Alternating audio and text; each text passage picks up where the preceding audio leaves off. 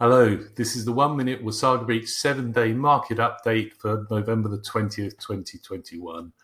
It refers, as you can see, to the freehold, condo, and land lease data as reported to the Lakelands Association of Realtors. New listings 9, price reductions 3, conditionally sold 1, sold 10. So more solds than new listings, only one conditional sale.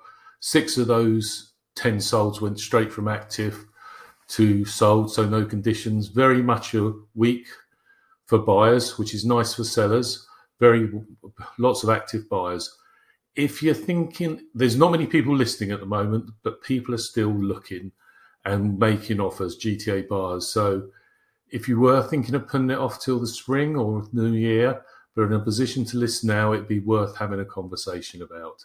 Anyway, cheers.